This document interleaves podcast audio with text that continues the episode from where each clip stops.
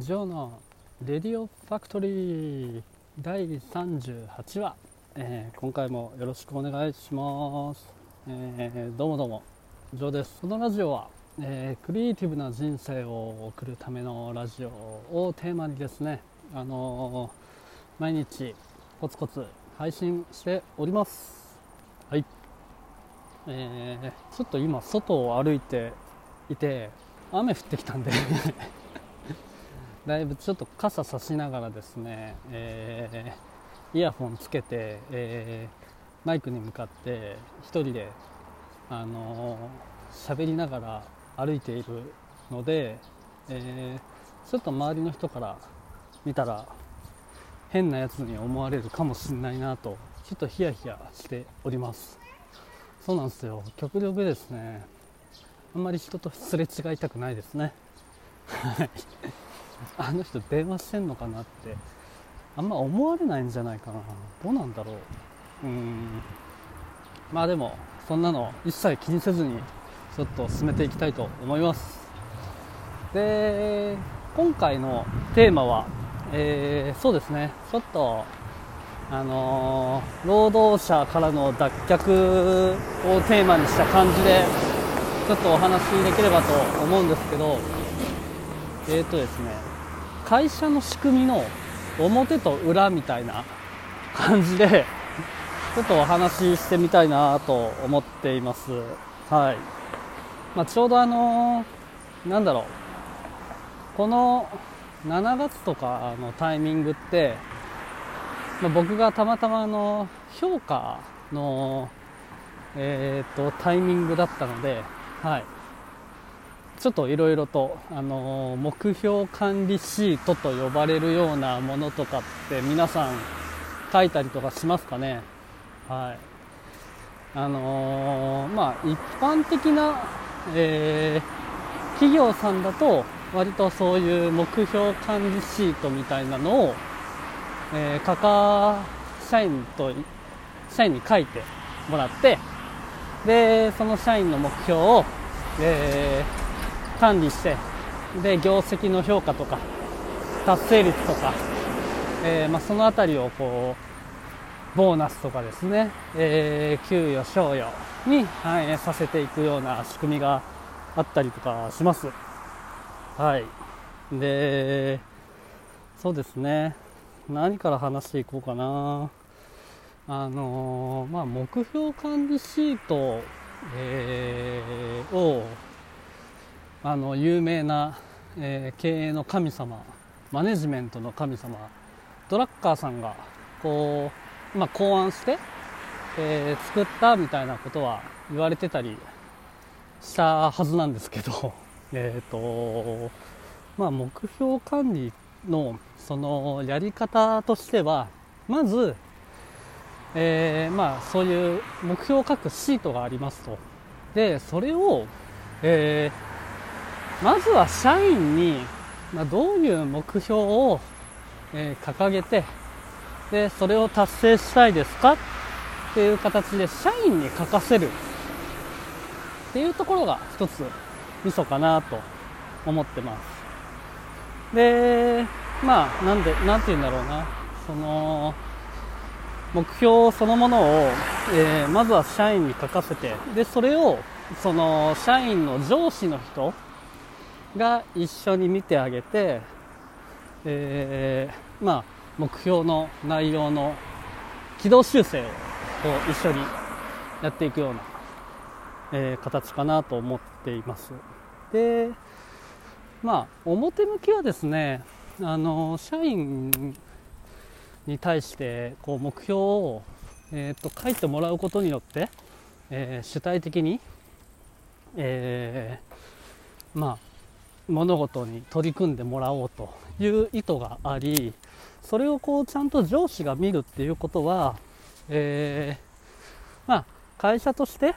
えーて言うんだろうな同じ方向に向かって、えー目標を掲げて進んでいっているかどうかっていうのを見るために、はいあのそういうような管理の仕方をしているというのが表向きの、えー形ですね。で僕が考えた裏目的って何なのかっていうことなんですけれどもあのー、まあ目標をですね達成しろっていうふうに会社は言いたいんですよ。はい。なので、えー、自分のですね、えー、まあ、プライベートだったりとかあとなんだろう、え自分のやりたいことみたいなことを、え社員の人に優先してもらって、えそればっかりやられると会社としては困るわけですよね。なので、えー、まあ優先順位をですね自分のやりたいこととか自分のことよりも、えー、まあ、会社が求めていることに、え、合わせろと。会社がやりたいことに対しての優先順位を上げろという、え裏の目的がありこの上司の介入、え軌道修正というのが行われるというのが僕の見た裏目的の定説なのかなというふうにちょっと思っていますと。あとはその目標管理シートの書かせ方のプロセスにも一つちょっと裏の何て言うんでしょうね仕掛けがあるのかなというふうに思っていて、えー、まあ、社員自らがまずは目標を書くというのが第一ステップなわけですよ。なので、まあ、会社としてはあの社員に対して自分で立てた目標だろっていうふうに言えるこ言うことができると、うん、なので何て言うんだろうな。会社としてはその目標を、えー、責任持ってちゃんと最後まで、えー、達成しろよと。自分で立てた目標なんだからお前やる気あるだろうと。いうことを、えー、言える状態に仕掛けている。これがですねはい。まあ裏の目的というか裏の仕掛けとして結構大きいんじゃないかなというふうに個人的に思ってます。まあみんなね自分が言い出しっぺだったら責任を持ってやらないといけないみたいな価値観って植え付けられてると思うじゃないですか、まあ、そういうところをこううまく巧妙に仕掛けているやり方なんじゃないかなといううがった見方をしてしまう僕でございます。はい。まあ、達成意欲のカツアゲって僕はよく言いますけどね。はい。で、まあ、目標を自ら考えさせるのその表と裏みたいな話をしましたけれども、2つ目は、あの、成果を上げればちゃんと評価するよっていうことの表と裏もあるのかなというふうに思っています。で表向きはもうあのよくある話ですよね頑張ってこう、まあ、自分も成長してで、えー、業績も、まあ、成績というかもうあの成長していればこうちゃんとねあの評価しますよという話なんですけれども裏ですよ裏。あのよくよく考えてみてくださいよと。あの会社っていうのはそんなにこうそもそも社員にお金を払いたい人たちではないはずなんですよね。こんなこと言っていいのかな。はい。まあいいや。裏なので。はい。でえっ、と何て言うんだろう。会社としてはそのお金まあ社員に払う給料であったりとか、まあ、原資みたいなものがこう結構限られている部分でもあるのでやっぱりそこは抑えにかかったりとか調整できるような仕組み仕掛けっていうのをあの一定は、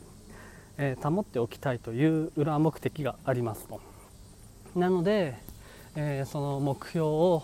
えー、掲げる際にもなんつったらいいんだろう難易度をこう設けたりとか、えちょっと難しい基準値みたいなものを、えー、設けたりとかしてなかなかこう達成しづらいような、えー、状況達成したとしても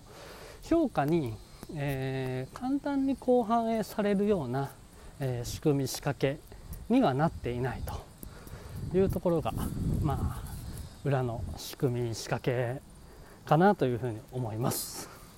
まあ当たり前の話ですよね。よくよく考えれば。ただあのそれでも